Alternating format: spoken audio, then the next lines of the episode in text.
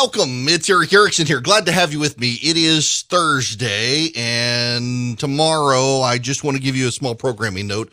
We're going to all of us together here do something kind. Uh, tomorrow, we're going to help uh, buy presents for kids in foster care because there are a ton of kids in foster care, some of whom with families that have their own kids and have to worry about Christmas. And, and we got a lot of kids who are in orphanages around the country who aren't going to get Christmas presents unless we step up. So we, we will talk about that tomorrow. Um, oh, by the way, uh, I just got an email. Um, the Russ is texting me. Thank you, Russ. That it, it's 97 per megawatt hour, not four. Like I said, I'm sorry. Somebody sent me four, but Russ knows what he's talking about. So I'm going to go here with him that it's 97 megawatts uh, on the conversion here in this country. I got it wrong. Thanks, Russ, for giving me the data. But still, the perspective. We're paying 97 per megawatt on average in this country. They're paying $451 in France. Is crazy. Now, we got people who are waiting on the phones, and I want to get uh, these phone calls. The phone number here, if you want to be a part of the program, 877 973 7425. Let us go first to Patrick. You've been waiting patiently. Welcome. Hey, Erick. Uh, thank you. And by the way, I love Omaha Steaks and I love Mrs. Fields. Oh, great. Uh, that being said, that being said, I'd like to challenge you um, on your math. Okay. Uh, being a, I would say I'm a novice mathematician, Mhm. uh, and I've I've explored this subject to some depth. Um, there's something that you may want to. I would encourage you to look up. It's called incompleteness, and um, you can find it on YouTube. There's a great guy, a great mathematician that'll explain it very simply. I cannot do that on air right now, but one plus one actually equals one million six hundred thousand. It's it's insane. Uh, there is there there is a there there is no mathematical formula that actually is truly complete. So this is this is the challenge I present to you is to uh, explore that because yes, I like truth and I believe in truth and I believe that you know I, I'm thinking of Phil Collins tune right now. Tell me it's black when I know that it's white. I, I hear you loud and clear, but there is an interesting facet to all this uh, mathematically, and I I would suggest that you look into it uh, just for your own enjoyment. Okay, Uh, now let- incompleteness. Let, let's let's delve into incompleteness though. Um, what Yeah. does an elementary school student who's who's learning math need to know about incompleteness if we're teaching them uh, that two dollars plus two dollars equals four dollars? Exactly, right. and, and that's the larger point here. If if you want to go to higher order mathematics at the collegiate level and discuss incompleteness, they're all well and good. Uh, but if we're going to be Sure. teaching our high school students who can barely read or write uh, a theory of incompleteness, That's as a great opposed to point. the objectivity of basic mathematics. I mean, it's kind of like the difference between quantum physics and regular physics. Yes, in, in regular physics, uh, the uh, every action has an equal and opposite reaction. In quantum physics, that's not necessarily so. Uh, are we gonna uh, are we going to teach our kids about Schrodinger's cat, or are we going to teach our kids that actually, if you see a dead cat, the cat is dead? Uh, do we do we want to teach our children mathematics? As has been known for thousands of years and shared in languages across the world? Or do we want to go straight into the deep dive academic theories of incompleteness, which, by the way, are theories and theorems? If you want to, if you want to do a deep dive on what Patrick's talking about, uh, talk about Gödel's theorems. Uh, you can certainly do that if you want, uh, but that's over the heads of your basic children out there and also not settled. Um, and that actually is the point here is that uh, we have in our day and age where people are arguing over truth, basic mathematics, there's nothing incomplete about it. It is infinite and it is easy the more you go, the deeper it can get. The more you go, the more complex it can get. But at the basic level, math is a universal equalizer. You can be black, you can be white, you can be Asian, you can be Native American, You can be rich, you can be poor, and you can get that one plus one equals two. Math is a great equalizer. Someone who has a brilliant brain at math can transcend socioeconomic status. And yet the left these days wants us to lock in in some crazy concept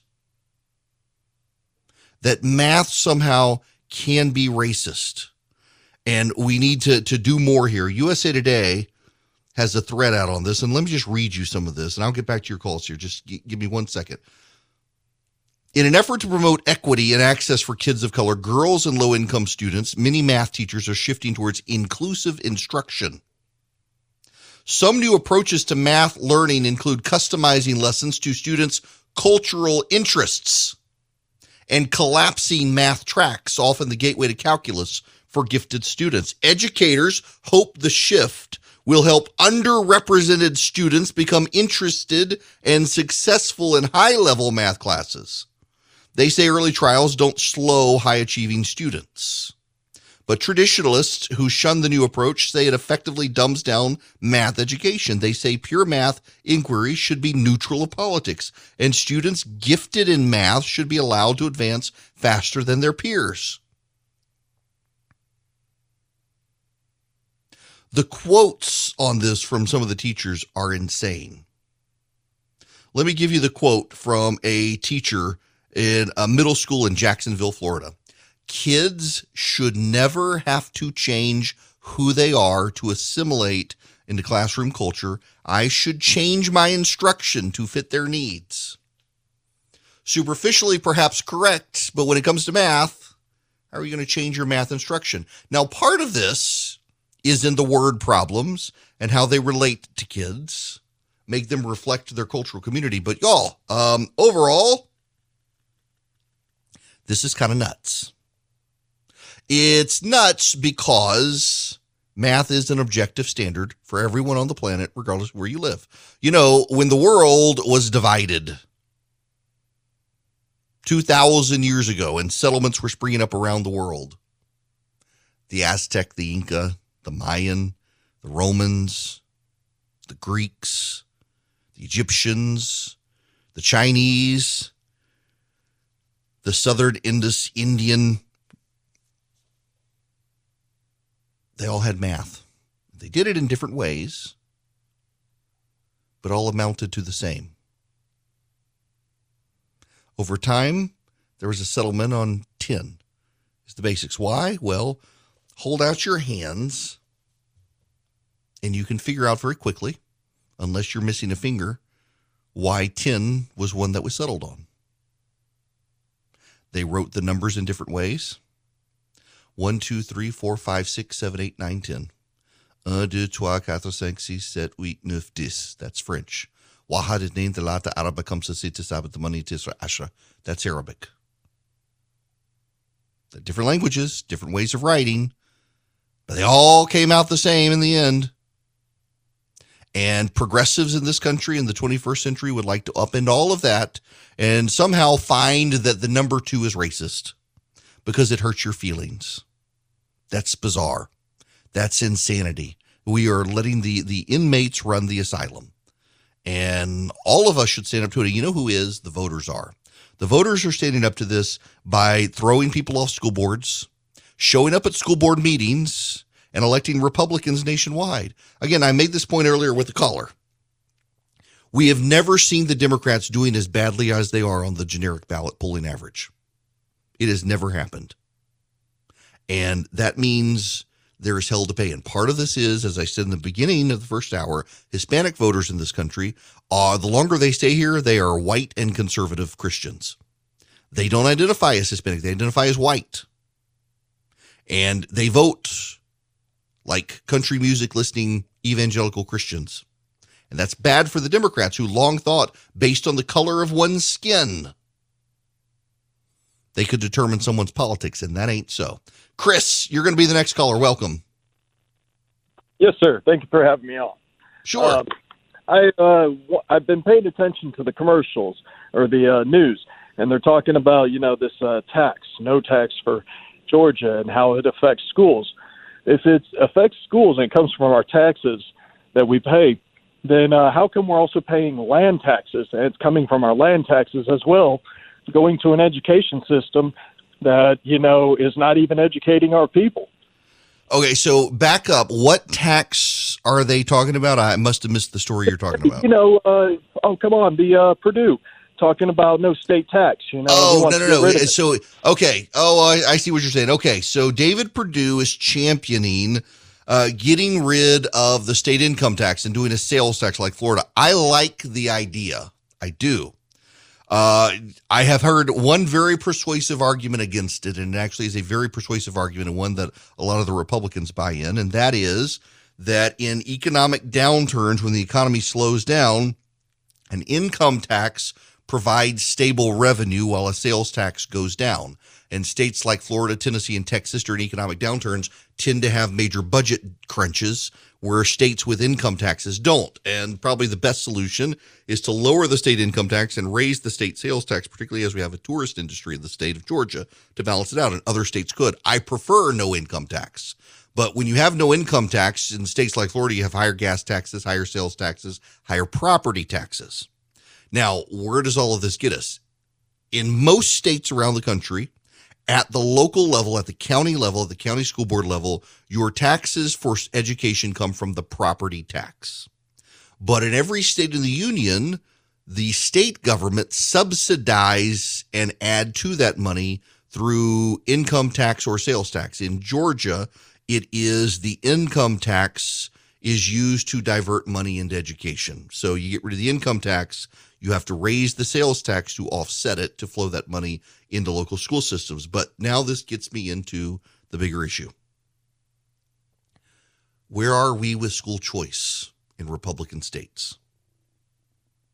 You know, the Democrats have a theory.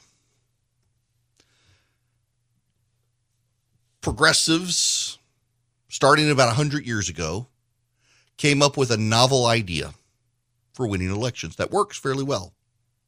You give people something that they like, and then you dare the other side to take it away. You give people Social Security benefits, you dare the Republicans to take it away. By the way, as an aside, you know, if Congress had ever taken George W. Bush seriously and privatized Social Security and allowed those accounts to be invested in the stock market, uh, we would have many more millionaires in America today all those people who complain about the wealth gap in this country, had George Bush's plan for reforming Social Security worked, all of those poor people would be millionaires. Or a lot of them would be at least. But the Democrats, you know, Republicans used to campaign on the Social Security system was actually unconstitutional. Very few Republicans campaign on the Social Security system being unconstitutional these days. By and large, they embrace it. The Democrats gave entitlements and they dared Republicans to take it away. You know that entitlement Republicans could give to people and dare the Democrats to take it away? And in fact, there's real world data that it has hurt the Democrats in places like Florida. Give school choice. Allow kids to go to the school of their choice. Give them vouchers to go to the schools of their choice. To not be stuck in failing public schools. Republicans are the ones who are blocking this. In Georgia, in Texas, in Alabama, in Indiana, around the country, Republicans have the opportunity to provide school choice in such a way that the Democrats would be crushed at the ballot box if they ever took it away. And the Republicans are the ones who are doing it. They get what they deserve on this front if they're not going to do it. There are no serious school choice proposals being proposed in states like Georgia or Texas or Indiana or any of these other Republican states where Democrats have been making inroads. In Georgia, my buddy Wes Cantrell in the state House of Representatives has been proposing one for several years, and it's the Republicans who kill it. And all his does is he confines it to kids with special needs, and the Republicans are still the ones who kill it. At some point, the Republicans deserve to be killed off at the ballot box if they're not going to allow kids escape from failing public schools. They get what they deserve. In Florida, Jeb Bush, of all people, that Jeb Bush is the one who championed school choice. And you know what? Andrew Gillum ran on ending that system in Florida and he lost to Ron DeSantis. You give people an entitlement, it's really hard to take it away. And Democrats are in such a dependency on public school teachers unions. You give parents school choice and allow them to go to private schools. The Democrats, when they try to take it away, they touch a third rail in politics that the Republicans constructed, but the Republicans are too stupid to actually figure it out and do it. They should do it tomorrow. You are struggling right now. Well, you should be because I am. What am I going to get people for Christmas that I love? What am I going to get myself? Well, there are lots of things you can do. And one of the things you can do is considering how much time we sleep and stay in our beds, consider gifting Boll and Branch. My gosh, their sheets are comfortable. My wife was so excited when I told her that Boll and Branch was going to be an advertiser because she's been hearing about their sheets and she wanted some. And we bought some. And then they sent us some. And gosh, she knew she was getting that second pair and she loves them. We have and Branch on most of the beds in our house now. And all the time people ask us when they stay at our house, what exactly it is. Where do we get our sheets? Because you can feel the difference. They are very soft. You, you know that they've they've got a good snug feel to them, but they're also very soft. You can tell they've got a high thread count. I really, really do like these things. They are very soft. They've got organic cotton weave. They feel incredible all season long, every season, from twin size beds to California Kings. Treat yourself and your loved ones to the new standard in bedding from Boll and Branch. Their gifts come wrapped and ready in their special holiday packaging. If you order by December 19th, you get guaranteed delivery for Christmas. Best deals of the year are going now from December 6th to December 8th with promo code ERICK, E R I C K, at bollandbranch.com. That's Boll, B O L L, and branch.com. The promo code is ERICK, E R I C K. Exclusions may apply. You're going to want Boll and Branch. Yes, you are. Hi there. The phone number is 877 97 ERICK, 877 973 7425. Well, get ready. Inflation is at a 40 year high, folks. This is, you know, none of us really. So I am, I'm in my mid 40s and I was so young that I, I don't even understand what it was like. Although we're starting to see a sense of it as beef prices and other prices keep going up in the country. We got real problems when it comes to inflation in the country right now. And as much as the Democrats say there's nothing that can be done about it, they keep trying to take credit for um, for fixing it, and yet they're not. Joe Kernan on CNBC had an exchange uh, with Mark Warner, the senator from Virginia, on the gimmicks in the Build Back Better plan that, if passed, will contribute to inflation. This is a pro-growth uh, proposal and is paid for. Senator, you, you know that in your heart of hearts, you know that one-year programs aren't going to be just one year. And, and I, I know, I know in my I'll heart just, of hearts. I know in my I, heart. I know you said I'll just accept the CBO. So you know that the CBO is, is there's a way that you can do it. They're give, it's GIGO. They're giving garbage in, garbage out. But but you know that the, the actual cost is going to be much higher. You, well, and you've hold, also hold, seen hold, some of the polls about that people want. You know, at this point, there's less government. The country's in the wrong direction. You you see the Democrats' chances in 2022 based on this. It just seems like you're going down you know, by hook or crook and a, a sinking ship just, just to stay along, well, let, you know, let, aligned, aligned with the party instead of what might be good for the country.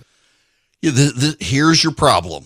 Uh, Build Back Better is a grab bag of things for social justice engineering in the country that I actually think are not going to work, will take too long to implement, and will drive up inflation.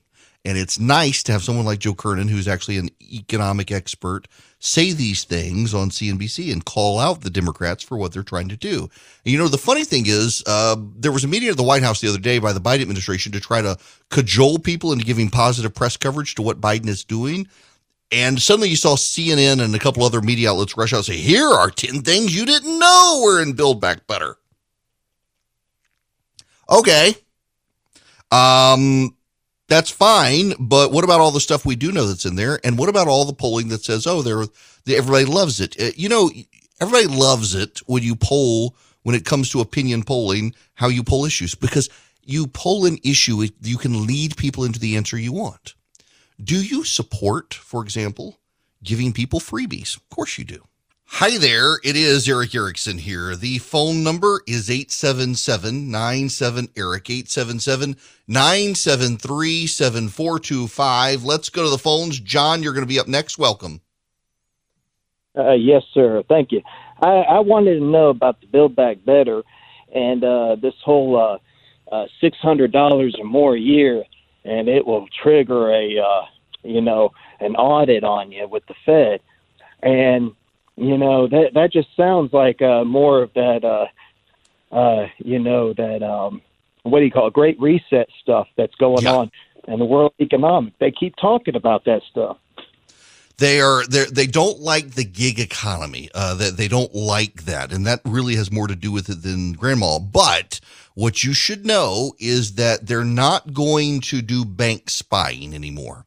Uh, they've decided to get rid of it. Joe Manchin and Kyrsten Sinema in the Senate said it had to get out of there. And then Jon Ossoff uh, from Georgia, Democratic senator, nobody saw this coming. He became very adamant that it had to go away. Uh, you could not have, and the provision John's talking about is the one where if you have a couple thousand dollars flow through your bank account each month, your bank has to report it to the IRS, uh, report all your bank transactions. They've gotten rid of that, but they've come up with a uh, they've come up with something different.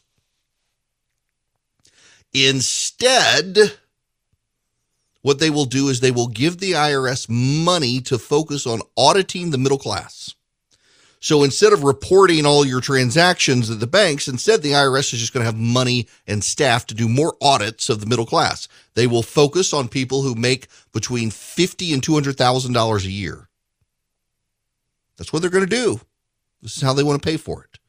A terrible idea. They can't get it passed before Christmas probably because Joe Manchin is having a hard time getting them to uh, or getting his mind around it, particularly because of inflation and cost right now.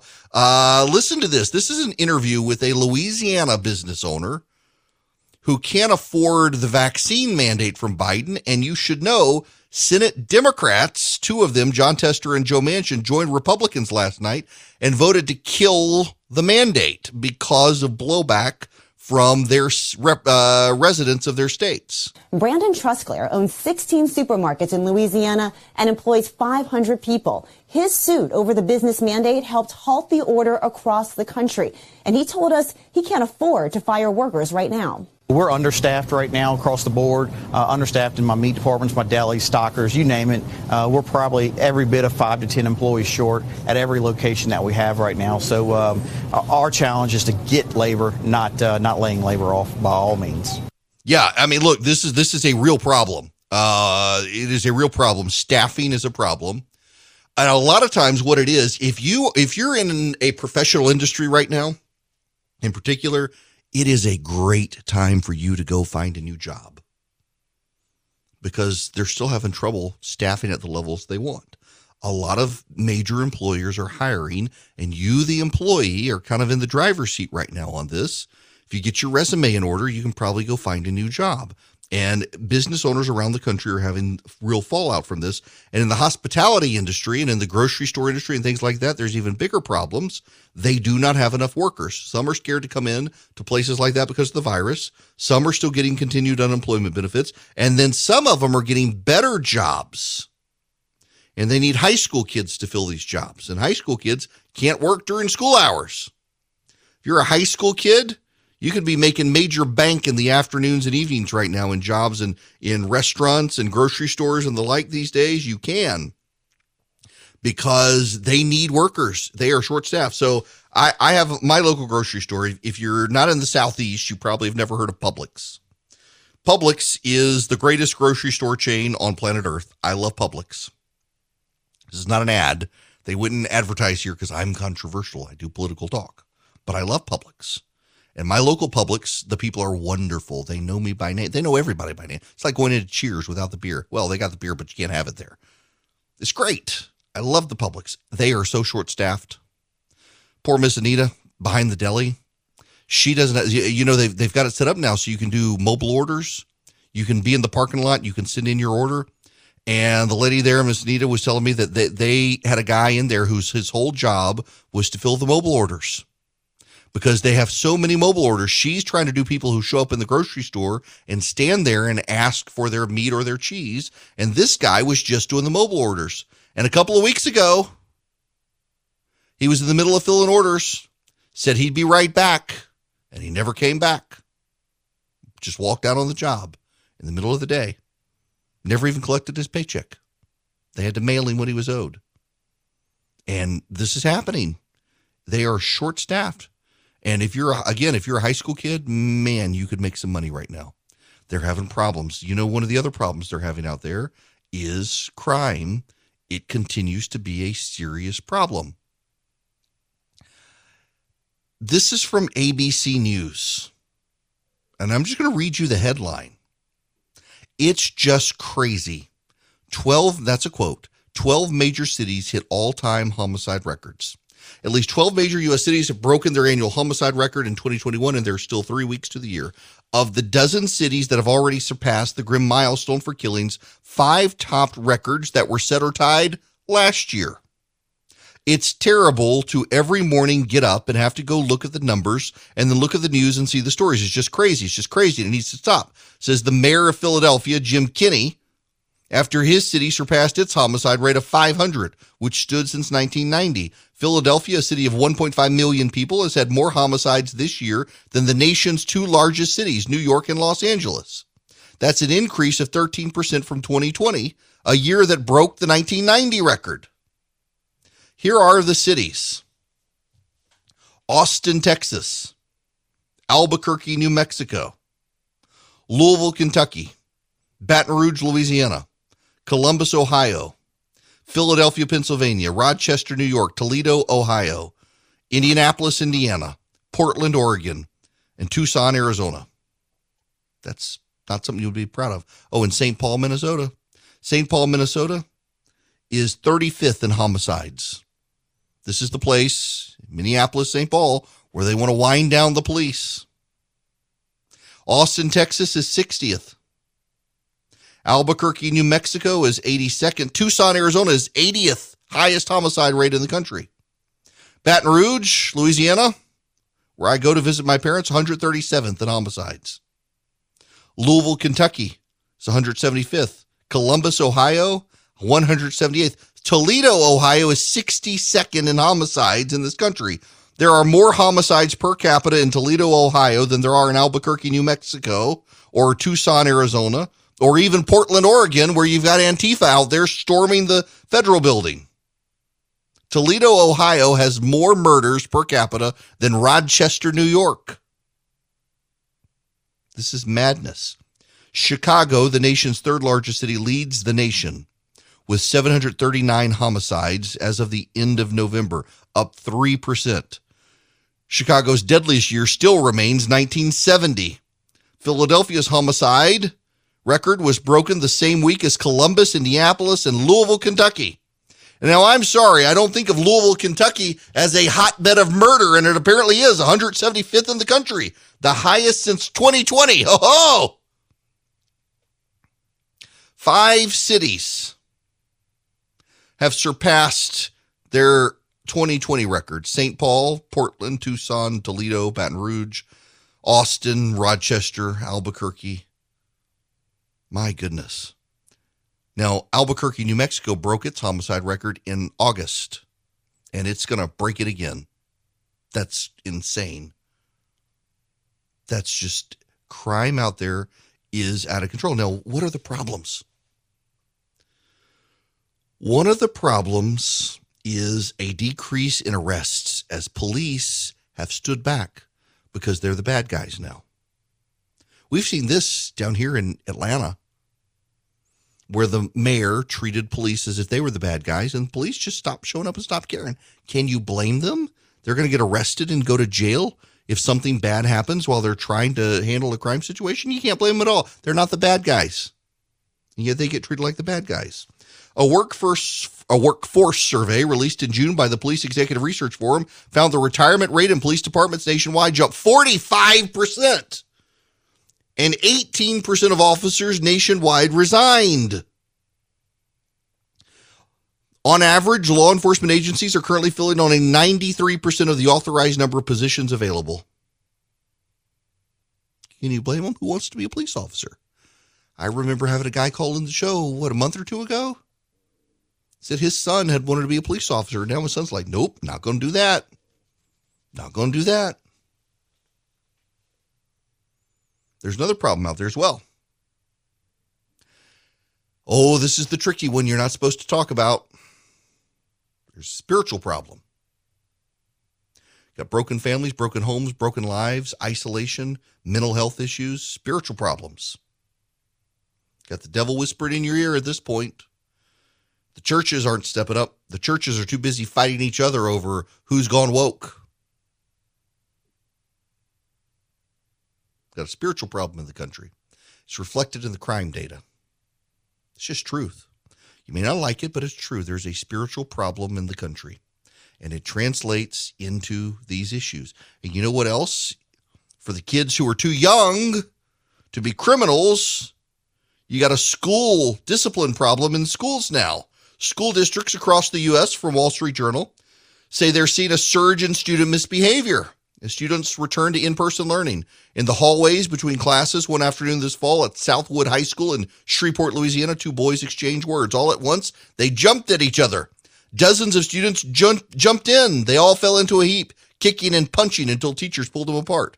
It was one of a series of brawls in the courtyards and hallways of the school on three subsequent days that led to 23 students getting arrested and expelled. School officials say they've never seen anything like it. It's an academically strong school. It has a 99% graduation rate of among its 1,600 students. This all happened when they started coming back. And it's not just them around the country.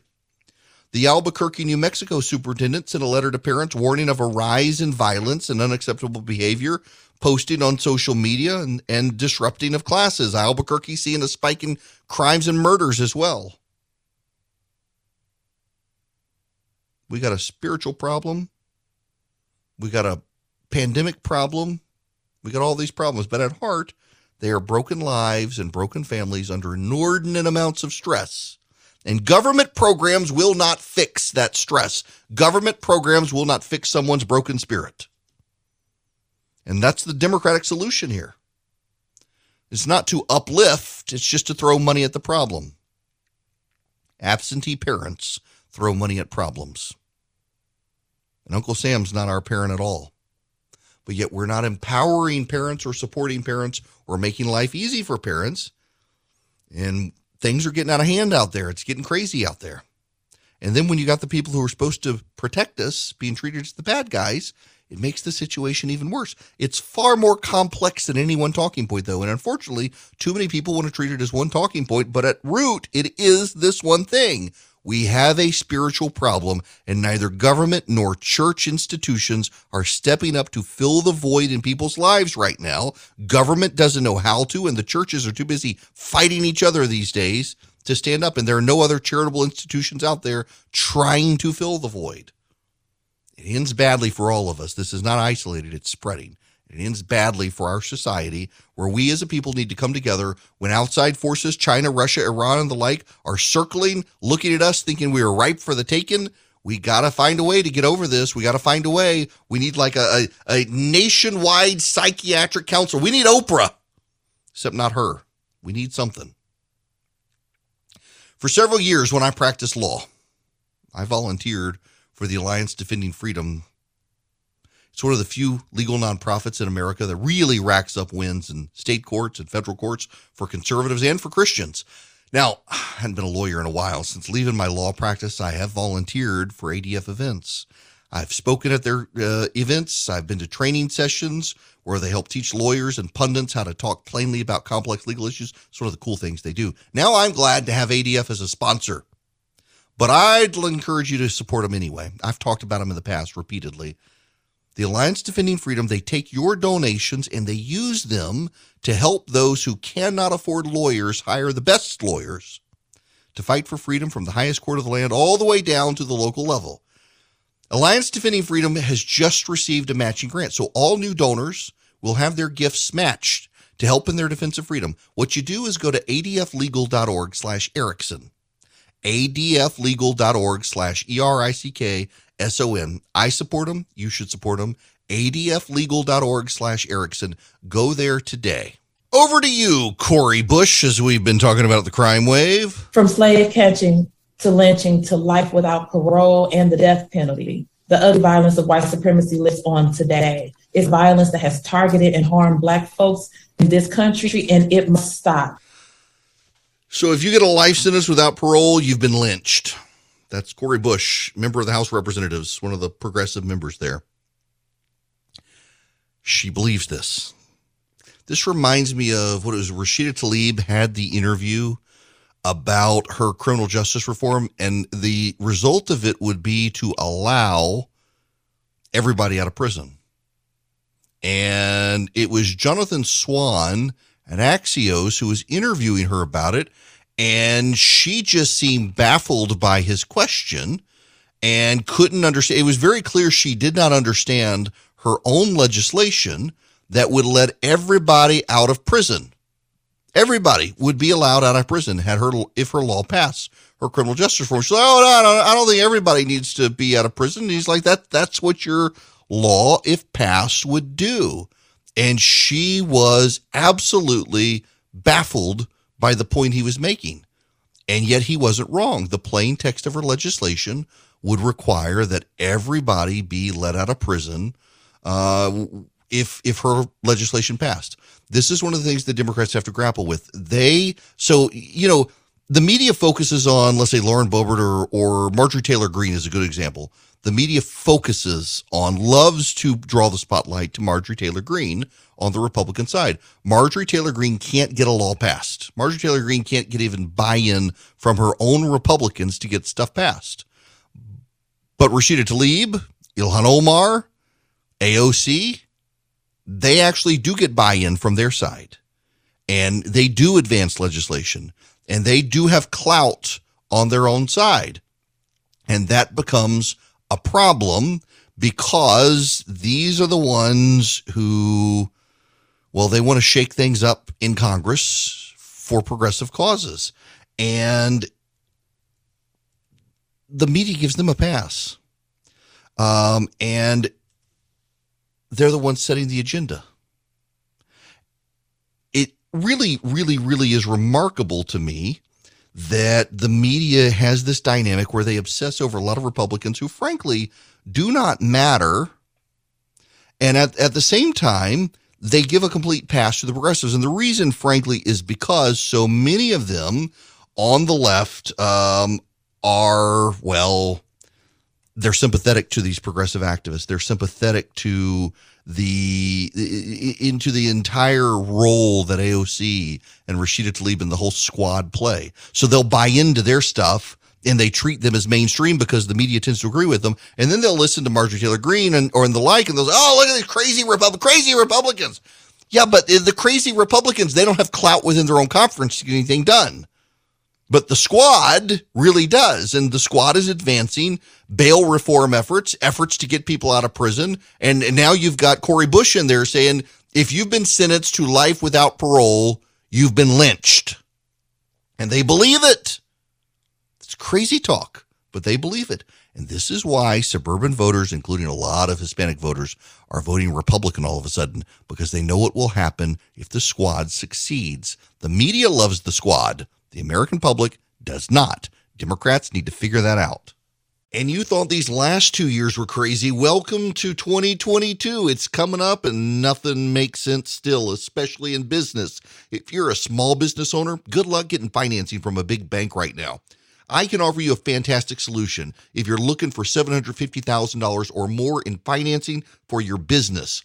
First Liberty Building and Loan. Let's say you want to buy a new building or you want to refi existing debt or you want to buy a company. Basically, you see opportunity for your business to grow, but you've hit a wall with the mega banks getting financing. That's where First Liberty Building and Loan and my friends the Frost family come in. They solve small business financing problems better than anyone I've ever seen. They say yes, where big banks say no. It's that simple. Look, just do this. Spend 10 minutes with them Call them, First Liberty Building and Loan, say Erick sent you. In 10 minutes, you'll know if you're a good fit for their program. Go to firstlibertyga.com. That's firstlibertyga.com. They help small businesses nationwide in all 50 states. Firstlibertyga.com.